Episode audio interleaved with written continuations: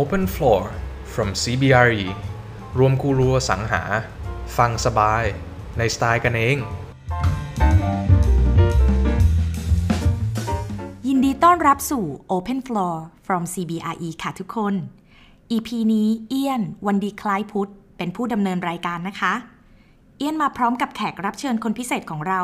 คือพี่เอื้อง คุณอริวสาพัฒนถาบุตร Managing Director ของ CBRE ประเทศไทย ที่จะมาพูดคุยเรื่อง Resort Home หรือบ้านพักตากอากาศ พร้อมบอกเคล็ดลับว่าทำยังไง Resort Home ถึงเป็นได้มากกว่าบ้านหลังที่ 2 ค่ะ และมีวิธีเลือกให้ตรงใจและตอบโจทย์เรายังไงได้บ้าง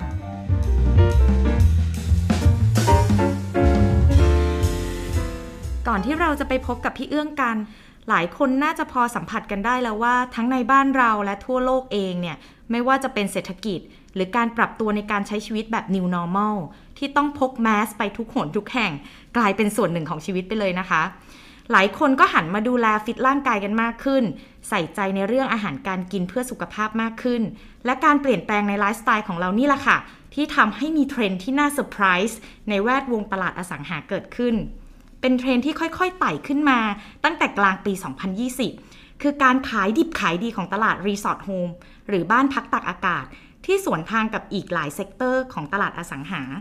และให้ทุกคนได้คำตอบที่ชัดเจน และ insightful ที่สุด เอี้ยนขอต้อนรับพี่เอื้องอลิวสาค่ะ สวัสดีค่ะพี่เอื้อง สวัสดีค่ะมากันที่คำถามแรกกันก่อนเลยนะคะพี่เอื้อง อย่างที่เราทราบทราบกันปีหลังๆเนี่ยภาพรวมของตลาดอสังหาไทยยังคงขึ้นขึ้นลงลงๆ แต่มีตลาดฝั่ง resort home และอีก 2-3 sector ที่ยังไปได้ดีอยู่ พี่เอื้องพอจะคลายข้อสงสัยให้เราหน่อยได้ไหมคะ ค่ะ คือจริง ๆ ตลาด resort home เนี่ยมันเป็นตลาดที่มี demand อย่างต่อเนื่องมาตลอดนะคะ เพียงแต่ว่ามันไม่ได้หวือหวาเหมือนคอนโดในเมือง สมัยที่คอนโดในเมืองบูมมากๆเนาะแต่พอเกิดช่วงโควิดขึ้นมาเนี่ยคือตลาดนี้เนี่ยกลับไม่ได้ซบเซาอย่างตลาดอื่น ๆนะคะ ก็มันก็มีที่มาที่ไปอยู่นะคะ คืออย่างแรกเลยเนี่ย ที่เอี้ยนพูดเมื่อกี้นี้ว่าดีมานของเรื่อง well-being ค่ะนะคะ คือเราเริ่มรู้สึกไหมว่าตั้งแต่มีการพูดถึงเรื่อง PM 2.5 ใช่สองสามปีมานี้นะคะอืมคือคนเนี่ยมันเป็นเทรนด์ของตลาดที่เริ่มรู้สึกนะเริ่มปรับตัวาเรื่องสุขภาพเนี่ยอืมเป็นเรื่องที่สำคัญค่ะนะคะอันนี้มันเป็นที่มาที่ไปอย่างแรกเลยนะคะอย่างการมีบ้านพักตากอากาศเนี่ยมันค่ะเหมือนเราได้ไปเปลี่ยนอากาศม คือไปอากาศที่บริสุทธิ์กว่า โดยเฉพาะคนที่อยู่ในเมืองทำงานในเมืองอะไรอย่างเงี้ยเขาก็จะค่ะเริ่มรู้สึกให้ความสำคัญกับตรงนี้มากขึ้นค่ะให้ความสัมพันธ์กับ Family ไลฟ์สไตล์ที่อาจจะในเรื่องของการเล่นกีฬานะคะคือสิ่งต่างๆเหล่านี้เนี่ยมันทำให้คนเนี่ยเริ่มมองเห็นว่าเออถ้าเกิดมีบ้านพักตากอากาศอีกที่หนึ่งเนี่ยที่เราสามารถไปได้ทุก weekend อะไรอย่างเงี้ยอันเนี้ยเป็นเทรนด์อันที่หนึ่งนะคะคือเรื่อง well-being อันที่สองเนี่ยคือเรื่องของเทคโนโลยีหรือ new normal โดยเฉพาะที่มาเกิดในช่วงโควิดเนี่ยอืมคือทำงานที่บ้านได้ เราใช้คำว่าอย่างนี้ดีกว่า ไม่ต้องทำงานที่ออฟฟิศก็ได้อืมค่ะเพราะนั้นบางคนเนี่ย ถ้า work from home ก็อาจจะไป work นั่งอยู่ที่ resort home ก็ได้ เพราะเดี๋ยวนี้เทคโนโลยีอินเทอร์เน็ตมันไปทั่วถึงทุกคนทุกแห่งอืมอันนี้ก็เป็นอีกจุดหนึ่งอย่างพวกบางทีกลุ่มผู้บริหารที่เป็นเจ้าของกิจการอย่างเงี้ยเขาอาจจะ เออสั่งการอยู่ที่บ้านค่ะอาจจะนั่งอยู่ที่บ้านพักรีสอร์ทที่ต่างจังหวัดที่ไหนสักที่หนึ่งค่ะริมทะเลก็ได้อืมนะคะเหมือนกับเดี๋ยวอย่างพวกชาวต่างประเทศหลาย ๆ คนเนี่ยที่คือบางทีอาจจะมาพำนักอยู่ที่นี่ค่ะแต่ทำงานก็มีธุรกิจส่วนตัวสั่งการจากที่นี่ก็มีอืมอันนี้ก็เป็นอีกข้อหนึ่งที่ทำให้ตลาด resort home เนี่ยมันมี demand ที่เพิ่มขึ้นมานะคะค่ะอย่างที่สามเนี่ย อันนี้พี่คิดว่าเป็นเรื่องค่อนข้างที่จะสำคัญเหมือนกันอืมนะคะแล้วก็คนเนี่ยที่เจอที่ได้พบได้คุยที่มาซื้อ resort home ช่วงเนี้ยเขามองอย่างนี้จริง ๆ ก็คือในเรื่องของสถานการณ์ที่ไม่คาดฝัน เช่นอะไรบ้างคะพี่เอื้องสถานการณ์ที่ไม่คาดฝันก็อย่างโควิดไงคะ เรื่องโควิดเนี่ยเป็นเรื่องที่พูดกันมากเลยว่า ไม่มีใครเคยคิดอืมถูกไหมว่าจริงเหตุการณ์บางเหตุการณ์เนี่ยมันจะเกิดขึ้นอืมส่วนมากเป็นพวก ภัยธรรมชาติ หรือว่าเป็นภัยที่เกิดจากโรคระบาดอย่างเงี้ยอืมคือมันไม่ได้รู้ได้เห็นเรื่องนี้กันมาเป็นเวลานมนานอะมแต่พอมันเกิดขึ้นนี่มันทำให้คนเริ่มคิดแล้วนะว่า จากนี้ไปเนี่ยความเปลี่ยนแปลงของโลกเราเนี่ย มันอาจจะมีภัยที่เราไม่คาดฝันอืมเกิดขึ้นมาอีก ที่เป็นค่ะภัยขนาดใหญ่แบบนี้นะคะค่ะเพราะฉะนั้นการที่เขาเนี่ย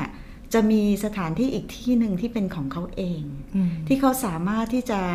เอ่อไปอยู่พาครอบครัวของเขาไปพัก นะคะในช่วงที่มันเกิดภัยเหล่านี้ได้เนี่ยความคิดตรงนี้เนี่ยทำให้คนตระหนักมากขึ้น แล้วก็เป็นดีมานที่เพิ่มขึ้นจากการที่อยากจะมีบ้านรีสอร์ทโฮมหรือบ้านที่สองที่อยู่อีกที่หนึ่งที่ไม่ใช่บ้านปัจจุบันของเขา อันเนี้ยก็เป็นเป็นเป็นสาเหตุที่3นะที่แบบค่ะเอ่อมีคน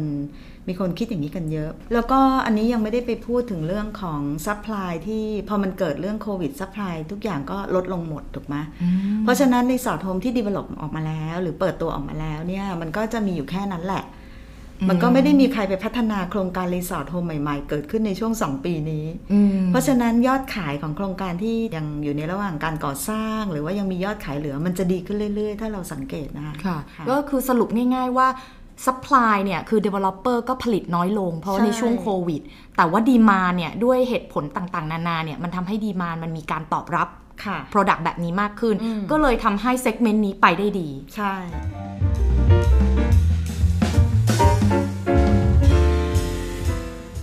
แล้วถ้าเกิดคิดต่อละคะว่าโอเค resort home เนี่ยน่าสนใจ แล้ว resort home แบบไหนที่พี่เอื้องแนะนำไหมคะ แบบเช่น ควรจะซื้อ resort home จังหวัดไหนดี location ไหนดี คืออย่างแรกเลยอะมันต้องวิเคราะห์ความต้องการของตัวเองก่อนนะคะค่ะอันนี้สำคัญที่สุดนะคะ คือวิเคราะห์อะไรบ้าง อย่างแรกที่พี่จะแนะนำนะคะ ต้องเลือกก่อนว่าหนึ่งเราอยากจะซื้ออยู่เอง หรืออยากจะซื้อลงทุน หรืออยากจะทั้งอยู่เองทั้งลงทุน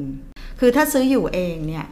เลือกไม่ยากหรอกเพราะว่าเราไม่ได้เอาคุณทีเรียเกี่ยวกับเรื่องของการลงทุนเข้ามาเกี่ยวข้องค่ะเราจะซื้อตามไลฟ์สไตล์ของเราเลยแล้วก็กลับมาถามตัวเองว่าไลฟ์สไตล์เราชอบอะไรล่ะ คืออย่างคนชอบทะเลเขาก็ต้องเลือกไปทะเลค่ะ คนชอบภูเขาก็ต้องมองว่า เออ ฉันก็อยากไปที่ที่มีภูเขา อันนี้ค่ะก็คือตามไลฟ์สไตล์นะอืมแต่ว่า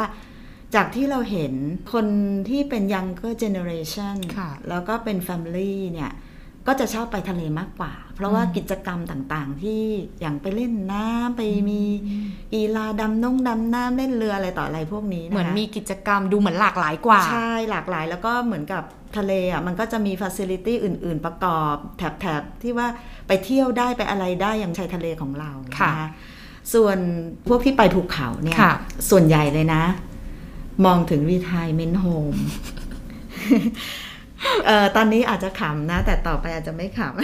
ำ คือหมายถึงว่าคนกลุ่มนี้ก็จะมองว่า เออ ถ้าหลังจาก retire แล้วเนี่ยเขาก็อยากจะไปใช้ชีวิตที่สงบอืมอาอากาศดีเพราะค่ะอะไรพอคนเริ่มเข้าสู่ retirement ก็จะรู้สึกถึงสุขภาพมากกว่าคนที่ young generation อีกอะแล้วเอี้ยนเออถามแล้วอย่างพี่เอื้องเนี่ยมี resort home ไหมคะมีของสิตัวเองแล้วแล้วประเภท resort home ที่พี่เอื้องแบบเลือกอะ่ะ คือให้เอี้ยนเดาดีกว่าเอี้ยนเดา แต่เอี้ยนต้องเดาว่าพี่เอื้องเนี่ยยังยังอยู่ เอี้ยนขอเป็นทะเลแล้วกัน อันนี้ก็เดาผิดนะคะเพราะว่าผิดแบบที่ว่ามันไม่ตอนแรกถ้าไม่เกี่ยวกับยังหรือไม่ยังก่อนค่ะนะค่ะ คือส่วนตัวแล้วอะพี่ก็จะไม่ค่อยเป็นคนชอบอะไรที่เกี่ยวกับน้ำมากนะแต่ถ้าถามว่าพี่เคยไปลงทุนไหมพี่เคยค่ะแต่ขายออกไปแล้วอ๋อเพราะไม่ค่อยได้ไปนะค่ะคะ แต่ว่าตอนเนี้ยก็มาสู่อย่างที่บอกเมื่อกี้แหละว่าเข้าวัย retirement home ก็ต้องคิดไปถึงล่วงหน้าก่อนว่าถ้าในอนาคตเราเกิด retire ขึ้นมา แล้วก็เอออยากมีบ้านอะไรอย่างเงี้ยอืมก็เลยไปเลือกแถวภูเขาอืมแล้วพอเราได้ไปสัมผัส resort home แบบภูเขาอะค่ะ สิ่งที่พี่เอื้องรับรู้ได้เลยจากการไปพักผ่อน ที่เป็นบ้านพักตากอากาศของตัวเองที่อยู่แถบภูเขาเรารู้สึกยังไงบ้างเราได้อะไรจากตรงนั้นบ้างคะ คืออย่างที่บอกว่าเราต้องถามก่อนว่าไลฟ์สไตล์ของเราคืออะไร คือพี่เนี่ยเวลาไปพี่ก็ไม่ได้ออกไปข้างนอกเยอะ เราก็จะใช้เวลาอยู่ที่บ้านเป็นหลักนะคะอืมซึ่งเอ่อบังเอิญว่าโครงการที่เราไปอยู่เนี่ยมันก็มีกิจกรรมหลากหลายที่เราสามารถทำได้นะคะอันนี้ก็เป็นอีกตัวหนึ่งที่เป็นการตัดสินใจว่าทำไมถึงซื้อก็เหมือนกับว่าในในโครงการหรือในบ้านที่เราไปพักเนี่ยเราสามารถทำกิจกรรมอย่างอื่นได้ด้วยเช่นขี่จักรยานจ็อกกิ้งทำนู่นทำนี่นะคะ อ่าอันหนึ่งที่ที่พี่ชอบแล้วพี่ก็มีอยู่ในกิจกรรมก็คือการปลูกต้นไม้นะคะ การปลูกต้นไม้ การดูแลสวน การทำพืชผักสวนครัว การทำอะไร ซึ่งมันก็รีเลทเข้ามาสู่กิจกรรมอื่น ๆ ที่เราทำเช่นการทำอาหารอะไรพวกนี้ด้วยนะคะแต่ก็รู้สึกว่ามันเป็นการที่เราเหมือนไปชาร์จแบตแล้วก็ได้ได้พักผ่อนอย่างจริงจังที่แบบ คือเราตัดใช่ไหมคะจากที่เราทำงานในเมืองอะไรอย่างเงี้ย แล้วเราไปอะ ค่ะค่ะค่ะ แปลว่าจากเหตุผลที่พี่เอื้องแจ้งมาก็คือว่ามันต้องดูวัตถุประสงค์ก่อน ว่าเราใช่ซื้อเพื่ออะไร อะอันนี้ได้แล้วว่าซื้อเพื่อสนอง need ตัวเองซื้อเพื่อเราชอบจริงใช่ๆและเหตุผลอันต่อไปล่ะคะเหตุผลต่อไปก็คือ invest อย่างเดียวเลย คืออันนี้หมายถึงว่าถ้าเรามีเงินก้อนหนึ่งแล้วเราคิดว่าเอออัตราดอกเบี้ยเงินฝากวันนี้มันก็ต่ำต่ำๆเนาะแต่ว่าเงินก้อนเนี้ยก็คือเงินเย็นนะ ก็มีเดี๋ยวนี้มันมีการพัฒนา resort home เพื่อการลงทุนเพียงอย่างเดียวขึ้นมาเหมือนกัน ก็คือพวกที่เอาไปรันเป็นโรงแรม แล้วก็มี return on investment มี yield ที่ดีนะคะค่ะคือตัวเนี้ยก็ก็จะเป็นกลุ่มที่เลือกเรื่องการลงทุน ซึ่งตัวนี้เนี่ย คุณจะต้องไม่ได้ไปมองเรื่องไลฟ์สไตล์แล้วว่าเราชอบ property ตัวนั้นหรือไม่ชอบนะอืมคือแต่เรามองมันในแง่ของมันเป็น good investment หรือเปล่าอืมเช่น location ดีนะเออ investment นี่ต้องดู 2 ตัวก็คือ 1 yield ค่ะนะถ้าสมมุติว่าเป็นโครงการที่มีโรงแรมบริหารแล้วการันตี yield หรือไม่การันตีแต่ว่า มี performance ของโรงแรมที่ดีแล้วเราได้ return on investment ที่มากกว่าอัตราดอกเบี้ยอะไรที่เราจะไปลงทุนอย่างอื่นอันนี้ถือว่าดีละค่ะอันที่สองเนี่ยก็ต้องดูในเรื่องของ liquidity ของการขายต่ออืมคือเหมือนบางทีเงินไปจมอยู่โอ้อยากขายต่อก็ขายไม่ได้อะไรอย่างเงี้ย อันเนี้ยต้องพิจารณาดี ๆ นิดนึงนะคะว่า มันอยู่ในโลเคชันที่ดีไหมอืมจะเป็นที่นิยมไหมค่ะแล้วมีคู่แข่งมากไหม ถ้าเกิดจะขายขึ้นมา เป็น Product ที่มี uniqueness หรือเปล่า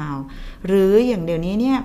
อย่างมีพวก branded residence อย่างเงี้ย ซึ่งค่ะ branded residence เนี่ยมันเกิดขึ้นได้น้อยอืมเพราะฉะนั้นเนี่ย การที่มีอย่างเงี้ย แล้วก็มันก็จะ upkeep ดีด้วยเนี่ย มันก็เป็น good investment เหมือนกันนะคะ อันนี้เป็นข้อที่2ค่ะ ส่วน3เนี่ยก็คือ จะเอาทั้งอยู่เองด้วยแล้วก็ invest ด้วยเนี่ยเอี้ยนมองอันนี้เลยอะแล้วอะไรคือตรงกลาง อะไรคือตรงกลางที่จะสนองนิดของตัวเองแล้วก็เผื่อขายต่อได้ด้วยหรือปล่อยเช่าได้ด้วย แต่ควรดูอันเนี้ยยังไงพี่ก็ต้องบอกว่าถ้าจะเลือก option นี้เนี่ย มันก็จะไม่ได้เป็น option ที่ เราได้ทุกอย่างอย่างที่เราต้องการทั้งสองอย่าง มันเป็น good investment ที่ดีเนี่ยแต่ว่าไอ้ส่วนของที่จะได้ดีอย่างที่อยู่เองโดยไม่คิดเรื่อง invest เลยเนี่ยมันก็จะอาจจะไม่ perfect ร้อยเปอร์เซ็นต์ค่ะ แต่เราก็อาจจะรับได้เช่นอย่างเพราะว่าเอี้ยนบอกเอี้ยนชอบทะเลค่ะเออมันก็อาจจะอยู่ชายทะเลนั่นแหละ แต่ว่ามันอาจจะไม่ได้อยู่จุดของโลเคชันที่เราชอบมากที่สุด เช่น หรือเออ developer พัฒนา product ขึ้นมา อันนี้เราอาจจะไม่ได้ชอบสไตล์ของมันมากที่สุดนะ แต่ว่ามันเป็น good investment นี่ อย่างเงี้ยอืมเราก็ต้องเข้าใจตรงนี้ว่าเราจะเลือกทั้งสองอย่างอยู่ด้วยกันที่เป็น ideal ที่สุดเนี่ยบางทีมันไม่มี อืม ก็ต้องมาเวทกันต้องว่าเวทอืมเอาเรื่องไหนเป็นหลัก ใช่ค่ะ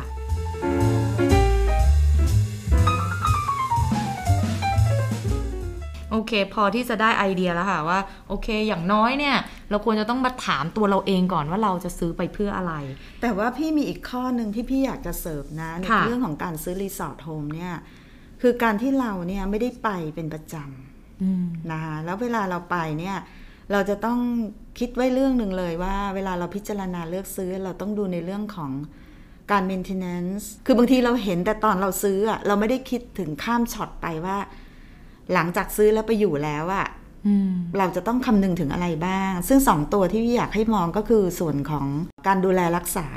ค่ะเหมือนกับว่าโครงการเขามีเซอร์วิสไหมสำหรับเออจะมาทำสวนให้เราหรือเปล่า สมมุติเราซื้อเป็นบ้านอย่างเงี้ย หรือเราต้องไปนั่งหาว่า เออ เราจะไปจ้างใครมาทำสวนเองอันเนี้ยนะคะต้องค่ะดูด้วย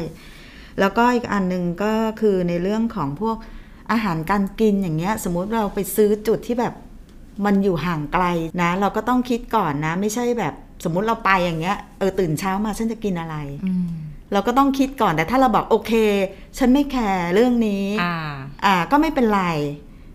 ก็คือกลับมาอยู่ที่วัตถุประสงค์ตัวเองแหละ ถ้าเกิดอยากได้ธรรมชาติจัดๆไกลจากผู้คน เพราะฉะนั้นเนี่ยมันก็ต้องเวทด้วยความสะดวกสบายน้อยหน่อยใช่แต่ถ้าใช่เกิดแบบอยากได้ความสะดวกสบายด้วย ได้ธรรมชาติด้วย ใกล้กับตรงนั้นตรงนี้อะแน่นอนว่า มันก็ต้องใกล้กับเอ่อเขาเรียกอะไรแหล่งชุมชนหน่อย เออใช่อืมเพราะฉะนั้นอาจจะต้องกลับมาดูที่วัตถุประสงค์ของตัวเองก่อน ทีนี้ถ้าเกิดเอี้ยนมีเงินสักก้อนหนึ่งพอฟังพี่เอื้องเริ่มเคลิ้มแล้ว อยากจะซื้อบ้านหลังที่สองพี่เอื้องพอจะเวทหรือว่าให้ไอเดียเอี้ยนหน่อยได้ไหมคะว่าบ้านหลังที่สองเอี้ยนควรจะซื้อเป็นแบบคอนโดติดรถไฟฟ้า หรือว่าresort home แบบติดทะเล อะไรแบบเนี้ย มีแนวทางในการเลือกซื้อไหมคะถ้าเลือกได้อย่างเดียว อันนี้เอี้ยนกำลังจะพูดในแง่ว่ามีเงินก้อนหนึ่งแล้วอยากจะลงทุน ฉันควรจะไปซื้อคอนโดในเมือง หรือจะไปซื้อรีสอร์ทถูกไหมค่ะค่ะอ่าเราต้องมาดูสภาวะตลาดก่อนค่ะ อย่างตอนเนี้ยถ้าถามพี่อย่างเงี้ยว่า เอ้ย ฉันซื้อคอนโดในเมืองดีไหม เราต้องหาข้อมูลจากคนที่รู้ตลาดหรืออ่านเยอะๆว่า จังหวะนี้เนี่ยตลาดที่เราจะไปลงทุนตรงเนี้ย มันใช่จังหวะในการลงทุนไหมค่ะบางคนบอกว่า เอ้ยใช่สิ เพราะตอนนี้มันถูกอืมอ้าวอันนี้ก็พูดอะไปก็ก็ไม่ผิดนะ ถูก เพราะราคามันถูกอยู่เพียงนะเพียงแต่ว่า พี่กลับมองในมุมของเรื่องของการขายต่ออืมพี่จะดูอีเตอร์รีสอร์ทหรือคอนโดในเมืองในอันที่พี่คิดว่า อันไหนเสักพี่ไปลงแล้วเงินไปจมอยู่อะมันมีตลาด resale ไหม อันนี้มองในแง่การลงทุนนะค่ะแต่ถ้าสมมติมองในแง่อยู่เองพี่ คุณส่งต่อลูกหลานอะไรไป ฉันก็ไม่ได้ไปมองหรอกมันจะขายต่อดีไม่ดี ฉันไม่ได้สนใจตรงนี้ แต่ถ้าลงทุนพี่จะดูตัวนี้เป็นหลักด้วยอืมนะคะ แล้วก็รอต่อมาก็ต้องมาดูในเรื่องของอย่างที่บอกว่าไลฟ์สไตล์เนี่ยเรา weight ซิว่า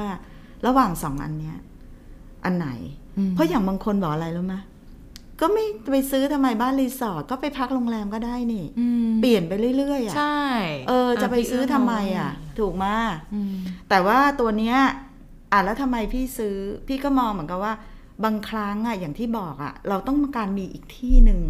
อืมไว้เป็นที่สำหรับประกันความเสี่ยงของเมื่อเกิดอะไรขึ้นมา ฉันก็ยังมีบ้านอีกที่หนึ่งที่ฉันสามารถไปอยู่ได้ ก็คือเป็นบ้านของเราเองนั่นแหละของเราเอง เพราะว่าถ้าเกิดไปโรงแรมบางทีอ้าวโรงแรมติดกันหมดอืมอย่างสมมติตอนเนี้ยใช่ไหมก็ไม่คะกล้าไปหรือเอาอะพูดไรตรงๆไม่กล้าไปอีกอย่างเนี้ย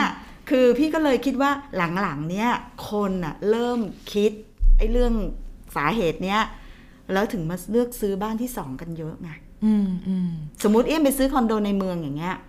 คอนโดในเมืองมันก็ยังอยู่ในเมืองปะมันยังอยู่ในยังในอยู่ที่เดียวกันน่ะอ่าในกรุงเทพเหมือนกันอย่างเงี้ยโอเคค่ะแต่มันอาจจะเป็นอีกตึกหนึ่งซึ่งซึ่งโอเคมันอาจจะอาจเสี่ยจะงสะดน้วอกยกสว่าบายอะไรในเรื่องฉันการไม่จราจรอะไรอย่างนี้ใช่อืมคือสรุปนะ กลับมาที่นิดของตัวเองก่อนแล้วเวทว่าอะไรมันมากกว่ากัน อืม แล้วค่อยไปวิเคราะห์เรื่องของการลงทุนว่า อันไหนเมันเลือกอันไหนดีอ๋ออมอย่างนี้นี่เอง พอได้แนวทางแล้วพี่เอื้อง เอี้ยนอะ เคยเห็นโปรดักต์อะทะเล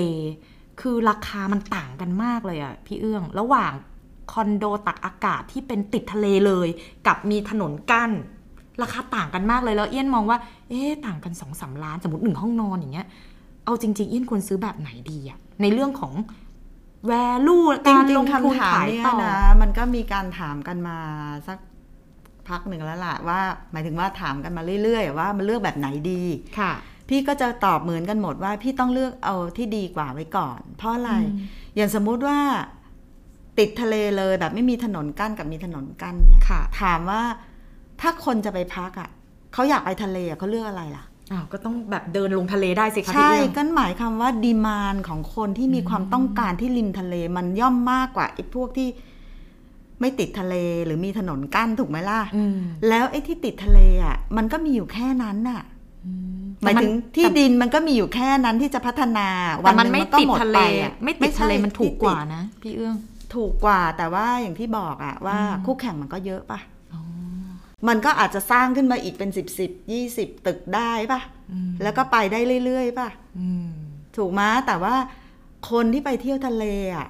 เก้าสิบเปอร์เซ็นต์อะ หรือร้อยเปอร์เซ็นต์อะมันก็ต้องการที่ติดทะเล ถ้าเลือกได้ ใช่อืมนะเหมือนเหมือนกันว่าถ้าเกิดเรามีกำลังทรัพย์พอที่จะจ่ายไหว ใช่ ก็ซื้อแบบติดทะเลดีกว่า ใช่อืม เหมือนอันนี้คือหลักการเดียวกันกับซื้อ property ติดภูเขาไหมคะพี่พี่เอื้องพี่ยกตัวอย่างอีกอันหนึ่งดีกว่านะ เพราะว่าอันเนี้ยมันเป็นสิ่งที่พิสูจออกมาแล้วค่ะนะคะคือโครงการคอนโดที่หันหน้าไปทาง สมมุติว่าเป็นเลกวิวค่ะ กับอีกด้านหนึ่งเนี่ย หันไปไม่มีวิว หรือติดแม่น้ำก็แล้วแต่เนี่ยค่ะ แล้วด้านที่หันติดวิวอะ เป็นทิศตะวันตกอืมซึ่งปกติคนไม่เอา มันร้อน ใช่อืม แต่ทุกๆ โครงการที่เป็นแบบเนี้ย แล้วเปิดขายไปแล้วอะคนก็ยังซื้อด้านวิวอืมแสดงว่าผลตอบรับคือวิวชนะร้อน ใช่แล้วก็คนก็จะเลือกวิวเป็นหลัก เป็นเป็นเป็น priority แรก อยู่ดีแม้ราคาจะแพงกว่าแบบเยอะมากอะค่ะ อันนี้ก็ก็ที่ตอบคำถามเมื่อกี้ค่ะแต่ราคามันต่างกันมากนะคะ ก็ที่ผ่านมาเนี่ย ที่มีวิวกับไม่มีวิวราคาก็ต่างกันมาก แต่ด้านวิวอะก็ยังขายดีกว่า แล้วก็ขายต่อได้ดีกว่าด้วยอืมแปลว่าจริง ๆ แล้วสิ่งที่พี่เอื้องตอบคือมัน apply ทุก product ไม่ว่าจะเป็น resort home หรือว่าคอนโดในเมืองก็ตาม ใช่ ก็จริง ๆ ก็เคลียร์นะคะ ก็สรุปกลับมาสำรวจเงินในกระเป๋าตัวเอง ว่า afford ได้ก็ afford ไปเถอะนะคะคือคืออันเนี้ยจริง ๆ เมื่อกี้ลืมพูดคือข้อหนึ่งถ้าจะซื้อ resort home เนี่ยควรจะเป็นเงินที่ เป็นเงินเย็นที่เงินเย็นแข็งโป๊กที่เหลือ ที่ที่เหมือนกับว่าเราสามารถเอามาใช้ได้โดยที่เราไม่ได้เดือดร้อนอะเออคือต้องเริ่มต้นจากตรงนี้ก่อนนะ ไม่งั้นเนี่ยเราไปพักโรงแรมก่อนดีกว่า เราเปลี่ยนเปลี่ยนบ่อยๆไม่ใช่ว่าก็ได้ฟังพี่เอื้องโหเคลิ้มเลยเอาไปกู้มาซื้อ resort home สรุปอยู่ resort home ร้อนๆหนาวๆเพราะว่า แต่ก็ไม่เรื่องเงินใช่ไปพูดจนว่าไม่มีใครซื้อ resort home เพราะว่าในเหตุผล 4 ข้อที่เมื่อกี้พูดมา มันก็ยังมีความสำคัญแล้วก็จากการที่มันมีการซื้อขายมากขึ้นจริง ๆ เนี่ยมันก็ต้องพิสูจน์ว่าคนให้ความสำคัญกับ resort home มากขึ้นจริงอืม แต่ทีนี้มันมีแบบไหนบ้างคะพี่เอื้องที่ทำให้เราเนี่ยเหมือนกับได้ไปพักแบบโรงแรมจริง ๆ เพราะว่าเอาจริง ๆ แล้วนะ เอี้ยนมีหลายคนที่แบบโบนเหลือเกินว่าโอ้ยซื้อบ้านพักกับอากาศไม่ใช่สบายนะคุณ เพราะว่าจะไปวันศุกร์ทีเสาร์อาทิตย์แทนที่จะได้อยู่พักผ่อนใช่ไหมคะ ไปถึงต้องไปปัดกวาดเช็ดถูเปลี่ยนผ้าปูที่นอนให้สามีและลูกอีก สรุปใครสบายคะดิฉันหรือว่าสามีคะอันนี้นี่แบบไม่ไหวจริง ๆ มันมีโปรดักต์ไหมคะที่ช่วยตอบโจทย์ตรงนี้ที่ทำให้แบบ ไม่ต้องไม่ต้องเหนื่อยเกินไปอะ ก็อันนี้จริง ๆ หลายคนเนี่ยที่พลาดไปแล้วไปซื้อแล้วก็มารู้ทีหลังว่าจริง ๆ แล้วเนี่ยคือซื้อแล้วไปถึงเนี่ยก็คือปกติไปวีคเอนใช่ไหมค้างอย่างมากหนึ่งคืนไม่เกินสองคืนน่ะใช่หมดเวลาวันหนึ่งไปแล้วกับการไปกวาดบ้าน อืมอันเนี้ยนะคะก็ปัจจุบันก็ก็เป็นที่น่ายินดีที่ว่ามันมี Product ที่เป็น Branded Resident เกิดขึ้นมา Branded Resident คืออะไรก็คือ โครงการคอนโดมิเนียมที่ หรือบ้านพักก็แล้วแต่เนี่ยที่มีเอ่อแบรนด์ของโรงแรมเนี่ยมาเป็นผู้บริหาร ซึ่งอันเนี้ยมันจะช่วยตอบโจทย์ของที่เมื่อกี้เอี้ยนบอกอะว่าเออเราไปถึงปุ๊บเนี่ยเหมือนเราไปโรงแรมเลย ก็คือมี reception มีคนมาต้อนรับ มีคนมายกกระเป๋าให้เราเราก็แค่เออไปที่ห้อง แล้วก็ดูแลทำความสะอาดเปลี่ยนผ้าปูที่นอนทุกอย่างเนี่ยก็คือเหมือนโรงแรม คือ branded residence ตัวเนี้ยมันก็มาช่วยนะ จริง ๆ ช่วยให้ demand ของคนที่ไม่เคยคิดจะซื้อ บ้านพักตากอากาศเพราะเหตุผลนี้อะค่ะหันกลับมาซื้อก็เยอะนะอย่างโครงการที่เราทำเรื่อง Intercon Residence เนี่ยซึ่งมาเปิดขายในช่วงโควิดพอดีอะค่ะแต่กลับกลายเป็นขายถล่มทลายมาก เพราะว่าคือเป็น branded residence แล้วมาตอบโจทย์ กลุ่มคนที่อยากจะได้บ้านที่ 2 ตอนนี้ แล้วได้มาตรฐานแบบนี้ แล้วมี service แบบนี้อยู่พอดี แล้วบังเอิญอยู่ใน location ที่ดีด้วยอย่างเงี้ยยกตัวอย่างเป็นต้นเนี่ยมันก็มาตอบโจทย์นะคะ ซึ่งตัวเนี้ยพี่ก็ไม่ได้บอกว่า เออ มันจะต้องเป็น branded resident เสมอไปนะ เพราะว่าเดี๋ยวนี้เนี่ยบาง developer ที่เขามองว่าไม่ได้เป็น product ที่ target กลุ่มที่บนซะทีเดียว เพราะปกติ branded ที่เป็นโฮเทลพวกนี้มันจะแพงมาก คือเขาก็อาจจะเสริมบริการให้เหมือน กับโรงแรมนะคะ พี่เห็นอย่างหลาย ๆ โครงการของบาง developer เขาก็ทำนะค่ะก็คือไปถึงเนี่ยก็คือทำความสะอาดให้อาทิตย์ละสองวัน มีบริการซักรีดมีบริการเมดอะไรอย่างเงี้ย แต่ตัวเนี้ยขึ้นอยู่กับว่า developer เขาจะใช้ตัวนี้มาเป็นจุดขายไหม แล้วก็ต้องดูไปว่า เออหลังจากการตั้งนิติบุคคลอาคารชุดเนี่ยยังมีตัวนี้อยู่หรือไม่ ซึ่งพี่เชื่อว่า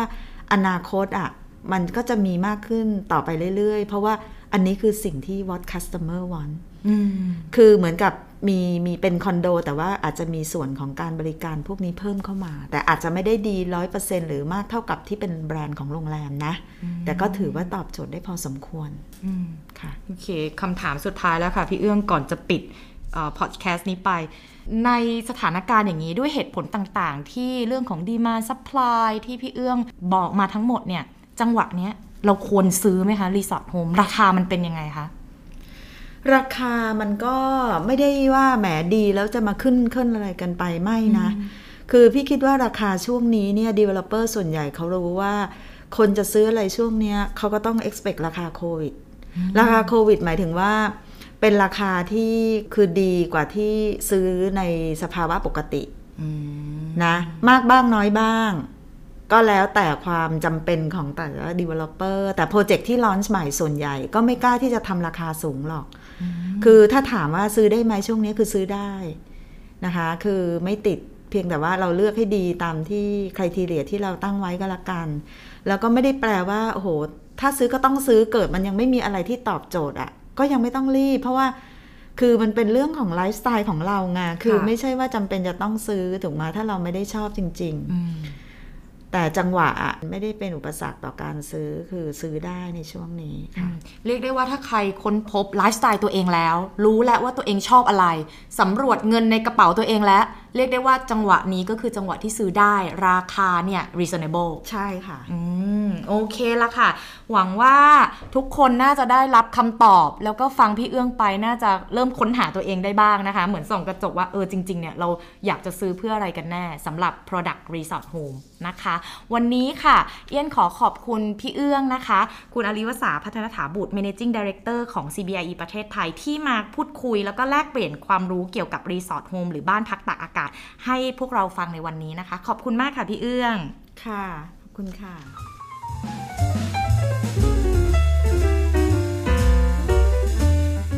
และใน EP นี้ทุกคนน่าจะได้รับคำตอบกันแล้วนะคะว่าทำไม sector resort home หรือบ้านพักตากอากาศ ยังคงไปได้ดีอยู่ในยุคโควิดแบบนี้ คุ้มค่าหรือไม่ที่จะลงทุน ต้องถามตัวเราเองนะคะ ว่าเราจะเลือกซื้อบ้านหลังที่สองสักหลัง เพื่ออะไร จะเป็นเพื่อ well-being เป็นเรื่องของการโหยหาการไปพักผ่อน หรือเป็นเรื่องของความสัมพันธ์ หรือแม้แต่เรื่องการลงทุน ในเรื่อง return of investment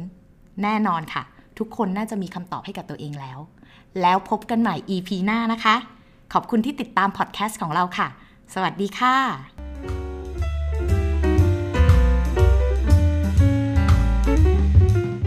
Open Floor from CBRE รวมกูรูสังหา ฟังสบาย ในสไตล์กันเอง